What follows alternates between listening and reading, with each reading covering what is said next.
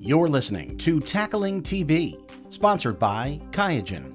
Here's your host, Dr. Charles Turck. Welcome to Tackling TB on ReachMD. I'm Dr. Charles Turck, and joining me today to explore TB screening and prevention strategies in long term care facilities is Dr. Jeffrey Cirillo, Regents Professor of the Department of Microbial and Molecular Pathogenesis at the Texas A&M College of Medicine. He also leads the Center for Airborne Pathogens Research and Tuberculosis Image Resources. Dr. Cirillo, thanks for being here today. Thank you for having me. To start, let's gain a deeper understanding of the issue. Dr. Cirillo, how prevalent is TB in long term care facilities, and what are the risk factors we need to be aware of? Well, TB is very prevalent in long term care facilities. It's one of the biggest problems that we have, particularly because as individuals get to older ages, they have a reduction in their immune response to tuberculosis. And this can cause what we call reactivation. It's when the bacteria goes from a dormant stage to an active stage. And not only is the individual that has the disease undergoing sometimes severe symptoms, they can have a chronic cough and loss of weight, but they also can transmit the infection to other individuals in proximity. And long term care facilities are oftentimes very close quarters with the same individuals. So this offers an opportunity for spread to a large number of individuals in that population. So it's a grave concern when that happens.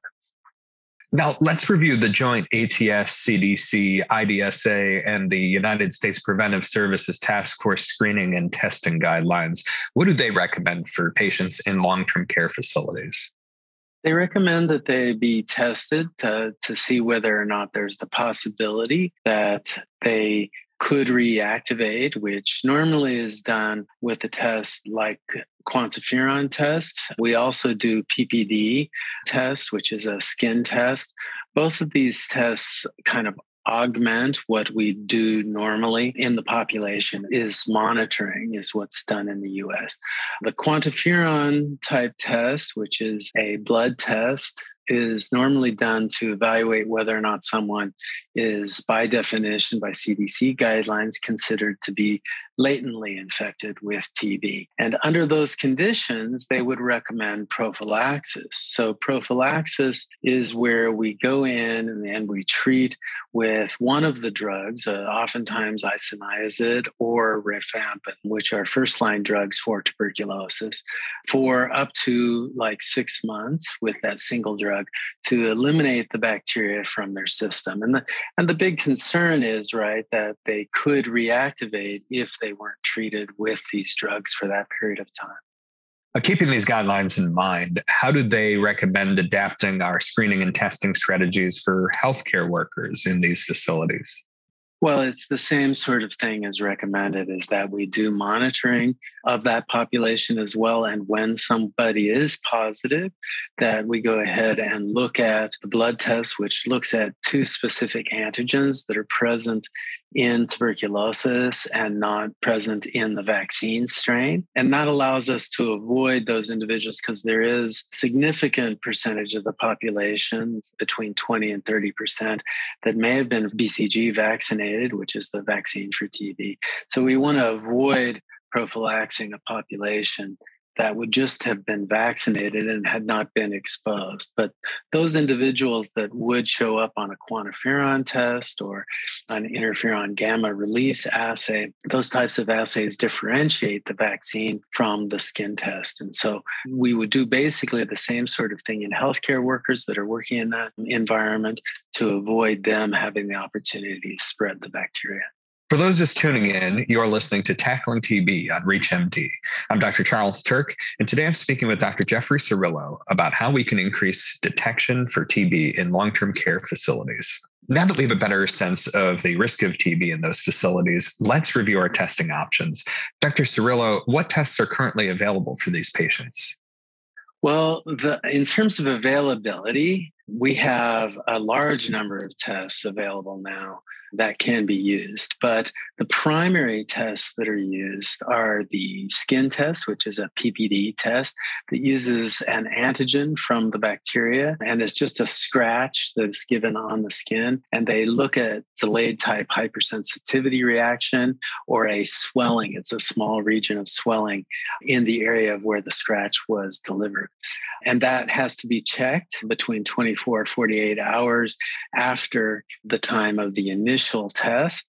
That test is used pretty much worldwide, but in the US, we use a combination of that test with interferon gamma release or quantiferon test. Simply stated, it's a blood test that allows you to look at the cells that are present and whether they respond to specific antigens that are in tuberculosis and not in other bacteria.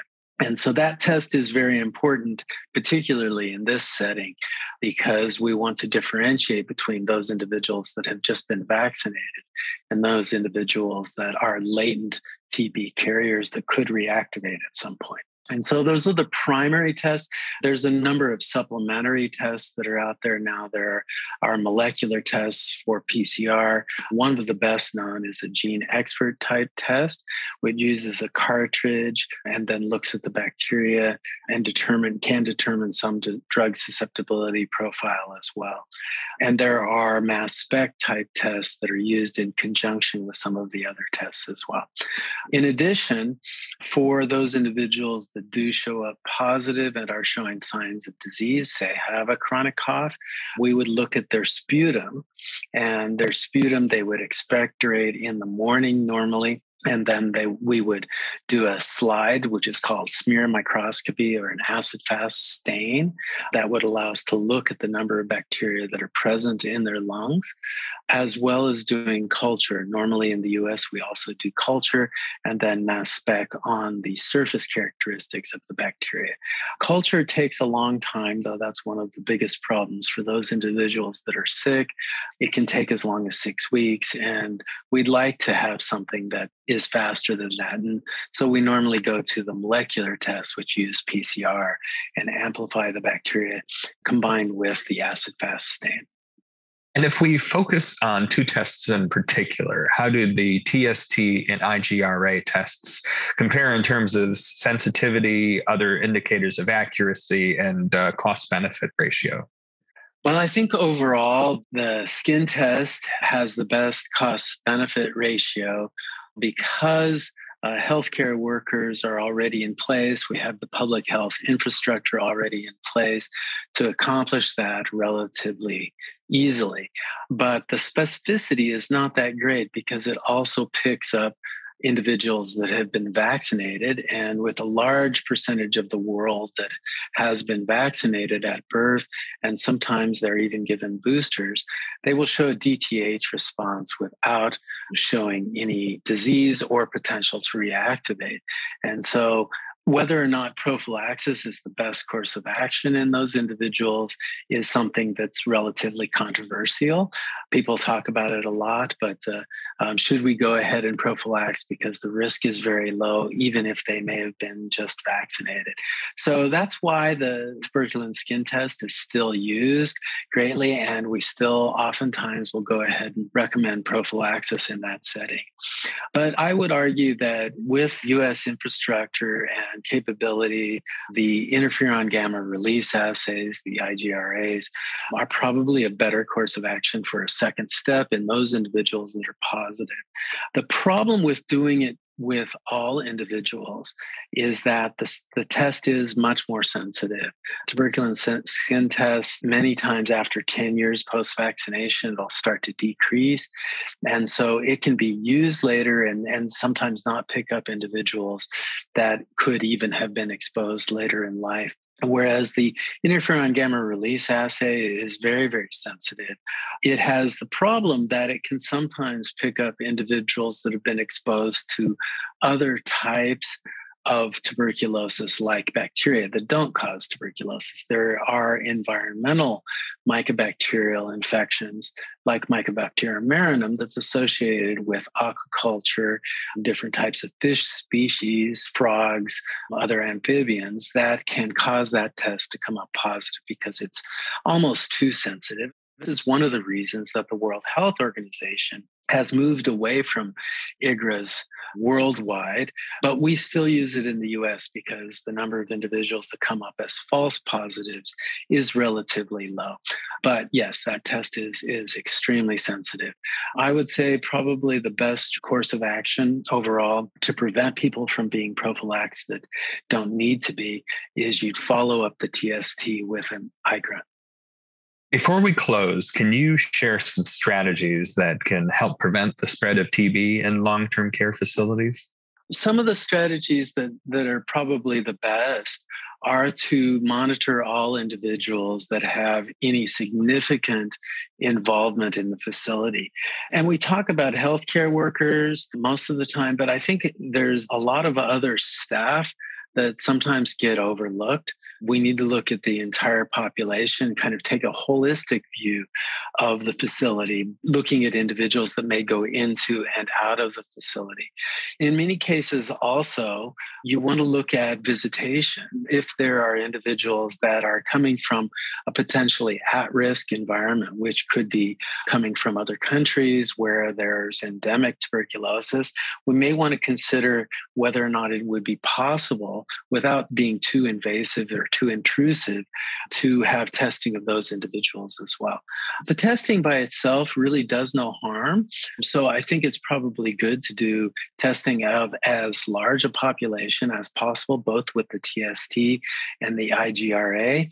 That will allow us to pick up more of the individuals that may be putting these populations at risk. But in general, I would argue that any individual that's living in the facility long term should be tested. And it doesn't necessarily need to be more than once per year or once every few years because it's unlikely that their status would change over time, but it needs to be done. I don't think we have very good coverage at this point. So that would be the primary strategy that I would look at is trying to get as comprehensive coverage of the population that's present in the facility, as well as potentially those that are transient but have long term contact in the facility and may be at risk. Well, those are some great strategies to take with us. And as that brings us to the end of today's program, I want to thank Dr. Jeffrey Cirillo for joining us to share his insight on the risk of TB in long term care facilities. Dr. Cirillo, it's great speaking with you today. Thank you for having me. It was great talking to you. This was Tackling TB, sponsored by Qiagen. To access this episode and others from Tackling TB, visit reachmd.com slash tackling TB, where you can be part of the knowledge. Thanks for listening.